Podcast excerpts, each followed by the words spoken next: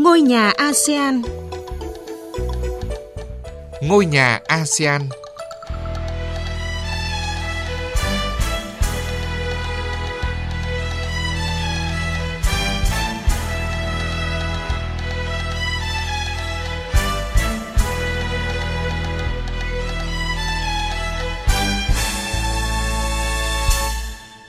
Kính chào quý vị và các bạn. Chương trình Ngôi nhà ASEAN hôm nay sẽ có những nội dung chính sau.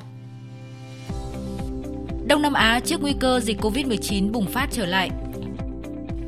Dịch COVID-19 diễn biến phức tạp, Thái Lan gia hạn thêm 2 tháng tình trạng khẩn cấp.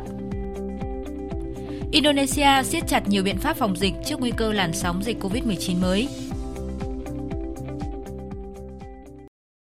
Thưa quý vị và các bạn, các nước khu vực Đông Nam Á hiện đang đứng trước nguy cơ bùng phát đợt dịch COVID-19 mới do biến thể BA5 gây ra. Biến thể mới này không chỉ có tốc độ lây lan nhanh mà còn có khả năng né tránh vaccine một phần. Trong bối cảnh đó, hiện các quốc gia đều đang chuẩn bị phương án siết chặt các biện pháp phòng dịch nhằm hạn chế số lượng ca mắc COVID-19 tăng lên nhanh chóng. Đông Nam Á hiện là một trong bốn khu vực ghi nhận số ca mắc COVID-19 gia tăng nhiều nhất Tại Malaysia, Bộ trưởng Y tế Khairi Jamaluddin vừa thông báo quốc gia này đang ghi nhận nhiều ca bệnh COVID-19 do nhiễm biến chủng BA.5 và dự báo trong thời gian tới số ca nhiễm sẽ tăng nhanh trở lại. Trong khi đó, từ đầu tháng này, Campuchia đã phát hiện thêm nhiều trường hợp mới nhiễm COVID-19 trong nhiều ngày liên tiếp. Bộ Y tế nước này đã phải tăng cường các biện pháp giám sát, kiểm tra y tế tại tất cả các điểm xuất nhập cảnh, bao gồm cả đường bộ, đường thủy và đường hàng không. Bên cạnh đó, Bộ Y tế Campuchia cũng đã thành lập các điểm tiêm chủng tại nhiều trường học trên toàn quốc để đẩy mạnh việc tiêm mũi vaccine tăng cường cho người dân. Thủ tướng Campuchia Hun Sen cũng đã lên tiếng kêu gọi tất cả người dân và các cơ quan liên quan cần nghiêm túc thực hiện các biện pháp phòng chống dịch và không được lơ là cảnh giác, tránh đẩy Campuchia trở lại tình trạng khẩn cấp. Đặc biệt, Singapore bắt đầu ghi nhận đợt tái bùng phát COVID-19 từ cuối tháng trước và nhiều khả năng làn sóng mới sẽ đạt tới đỉnh vào tháng này. Trong bối cảnh đó, chính phủ Singapore đã phải cung cấp thêm các bộ xét nghiệm tại nhà cho mỗi hộ gia đình nhằm khuyến khích người dân thường xuyên tự xét nghiệm, từ đó góp phần phát hiện sớm các ca nhiễm để kiềm chế virus lây lan trong cộng đồng. Tuy nhiên, các chuyên gia y tế nhận định rằng hệ thống bệnh viện tại Singapore hiện vẫn còn có thể kiểm soát được tình hình và lạc quan rằng nước này có thể vượt qua làn sóng COVID-19 mới mà không cần siết chặt các biện pháp hiện có. Ông Ong Ye Kyung, Bộ trưởng Bộ Y tế Singapore cho biết. For this current wave, our assessment is that it will not be as severe Chúng tôi cho rằng đợt dịch mới này sẽ không nghiêm trọng như làn sóng dịch do biến chủng Omicron gây ra vào đầu năm nay. Điều này là do tất cả chúng ta đã có hệ miễn dịch khỏe hơn nhờ tiêm chủng các mũi tăng cường, trong khi một số người cũng dần phục hồi sau khi mắc COVID-19. Thời điểm hiện tại, chúng ta đang ở rất gần đỉnh dịch rồi, nhưng số lượng ca mắc tăng lên không đến mức đáng lo ngại. Đây là một điều đáng mừng and we should be relieved. Tại Thái Lan, từ hồi đầu tháng này, tiến sĩ Manun Lee Chang Wong, chuyên gia đầu ngành về bệnh phổi cũng đã cảnh báo số người nhiễm COVID-19 tại các bệnh viện ở Bangkok đang tăng lên nhanh chóng. Riêng bệnh viện Vichayut thậm chí đã phải mở lại khu đặc trị COVID-19. Giới chức Thái Lan kêu gọi người dân tiếp tục đeo khẩu trang ở những nơi đông người hoặc thông gió kém, đồng thời yêu cầu thắt chặt các biện pháp phòng ngừa dịch bệnh tại những điểm có nguy cơ cao như các điểm vui chơi giải trí. Trong khi đó, một số quốc gia Đông Nam Á khác cũng đang khuyến khích người dân nên hoàn thành các mũi tiêm ngừa COVID-19. Ví dụ như tại Indonesia, người dân cần phải xuất trình chứng nhận đã tiêm liều vaccine tăng cường nếu muốn đến các khu vực đông người.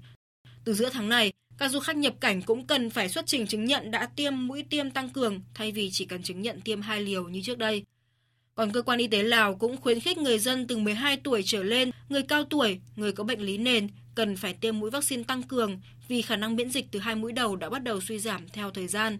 Trong bài đăng trên trang web, Bộ Y tế Lào cũng nhấn mạnh các biện pháp như đeo khẩu trang ở không gian kín, đông người, tiêm vaccine kể cả trẻ em và thiếu niên từ 5 đến 17 tuổi, tiêm liều thứ tư nếu người dân bị suy giảm miễn dịch hoặc phải làm việc trong môi trường có nguy cơ cao.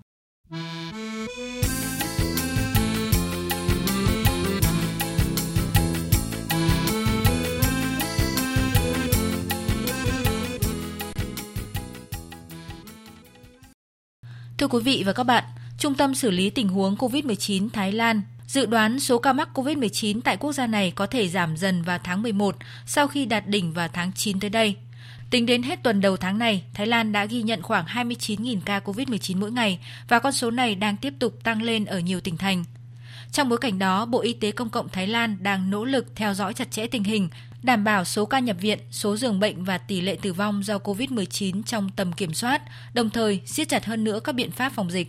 Phóng viên Đài tiếng nói Việt Nam thường trú tại Thái Lan thông tin.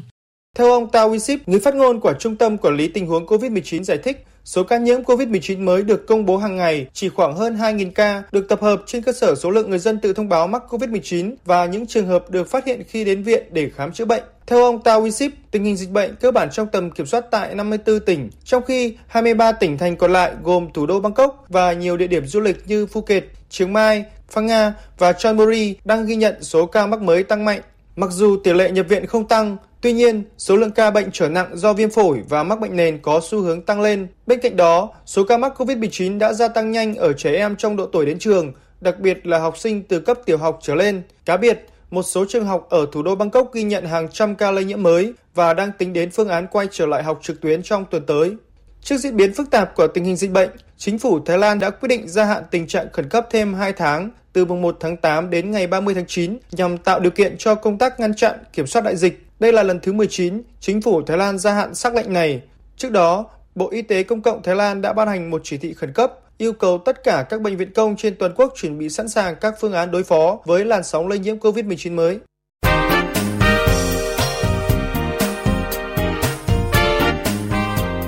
Thưa quý vị và các bạn, trước nguy cơ đợt bùng phát mới do các biến thể Omicron phụ BA4 và BA5 gây ra, Indonesia đã triển khai nhiều biện pháp phòng dịch COVID-19. Trong đó, quốc gia Đông Nam Á này đã ra quy định những người tham dự các sự kiện tập trung đông người và khách du lịch phải tiêm liều tăng cường vaccine ngừa COVID-19. Phần tiếp theo của chương trình Ngôi nhà ASEAN hôm nay chúng tôi thông tin nội dung này. Hiện nay, biến chủng BA4 và BA5 của biến thể Omicron đang chiếm 81% trong số các ca nhiễm mới tại Indonesia. Theo Bộ trưởng Y tế Indonesia Budi Gunadi Sadikin, tình hình dịch bệnh vẫn trong tầm kiểm soát.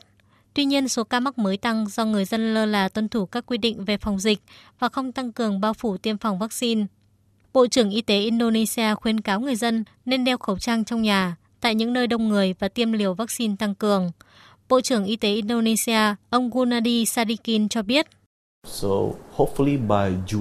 Chúng tôi cho rằng vào tháng 7, số người mắc biến thể BA4 và BA5 sẽ đạt đỉnh.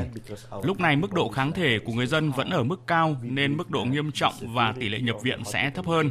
Và sau khi số người mắc giảm xuống, người dân vẫn có lượng kháng thể trong người cho đến tháng 9 tới. Tuy nhiên, trước nguy cơ làn sóng dịch COVID-19 mới bùng phát, Indonesia đã siết chặt quy định đi lại đối với du khách trong nước và quốc tế. Từ ngày 17 tháng 7, khách du lịch nội địa chưa tiêm vaccine tăng cường khi sử dụng phương tiện cá nhân hoặc phương tiện giao thông công cộng di chuyển từ khu vực này sang khu vực khác sẽ phải trình kết quả xét nghiệm PCR hoặc xét nghiệm kháng nguyên âm tính, được lấy mẫu trong 72 giờ hoặc 24 giờ trước khi khởi hành. Du khách chưa tiêm chủng phải trình giấy xác nhận lý do chưa hoặc không thể tiêm vaccine ngừa COVID-19, đồng thời trình kết quả xét nghiệm PCR hoặc kháng nguyên âm tính. Du khách từ 6 đến 17 tuổi chỉ cần trình giấy chứng nhận đã tiêm hai liều vaccine.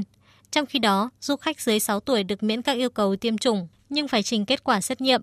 Các yêu cầu và quy định nói trên cũng được áp dụng đối với khách du lịch quốc tế nhập cảnh vào Indonesia.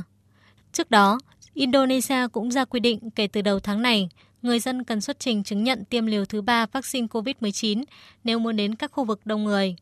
Bộ trưởng Y tế Indonesia cũng cho biết, chính phủ đang tìm cách khuyến khích người dân tiêm phòng đầy đủ để ngăn chặn làn sóng dịch bệnh mới. Tổng thống Indonesia Joko Widodo cũng đã đưa ra quyết định đưa thêm yêu cầu tiêm vaccine liều thứ ba hay liều tăng cường là điều kiện bắt buộc để tham gia các sự kiện đông người hoặc các phương tiện giao thông công cộng. Tới đây chương trình Ngôi nhà ASEAN cũng xin dừng lại. Cảm ơn quý vị và các bạn đã chú ý lắng nghe. Xin chào và hẹn gặp lại.